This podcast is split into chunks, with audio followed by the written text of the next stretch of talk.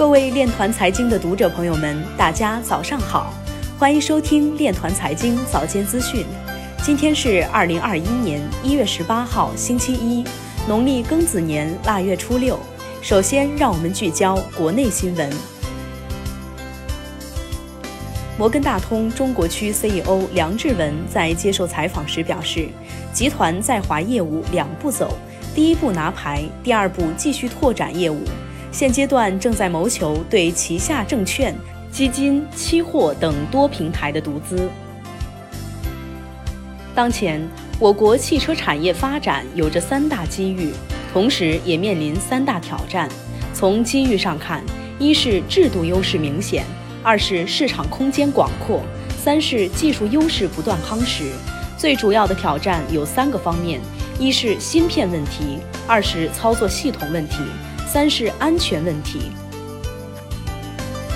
北京将打造南建北兴卫星网络产业布局，鼓励商业航天企业在京发展。蔡建勇表示，就当前来看。市场上很多智能汽车更像是手机时代的山寨机，智能汽车要成为真正的智能终端，应该加快构建开放协同的智能汽车生态。接下来，让我们走进区块链领域。瑞士加密资产经纪商质押服务总资产逾五点六亿美元。摩根大通高管表示。OCC 批准银行使用稳定币支付，不会对 JPM Coin 产生影响。福建区块链注册企业超过五千家。广东省省长马兴瑞在求是发表文章，加快数字化发展。他表示，完善数字经济市场监管体系。在过去的三天里，灰度比特币信托购买近一万枚比特币。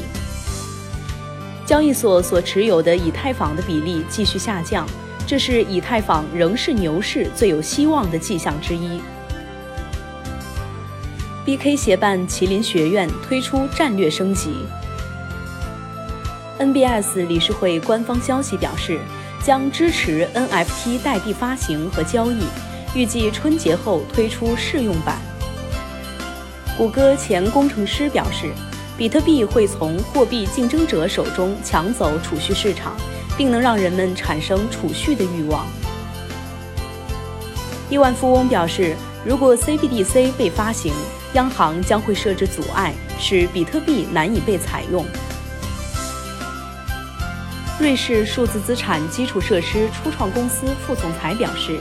虽然四 G 计划即将出台，但宏观背景将对比特币等风险资产保持非常积极的影响。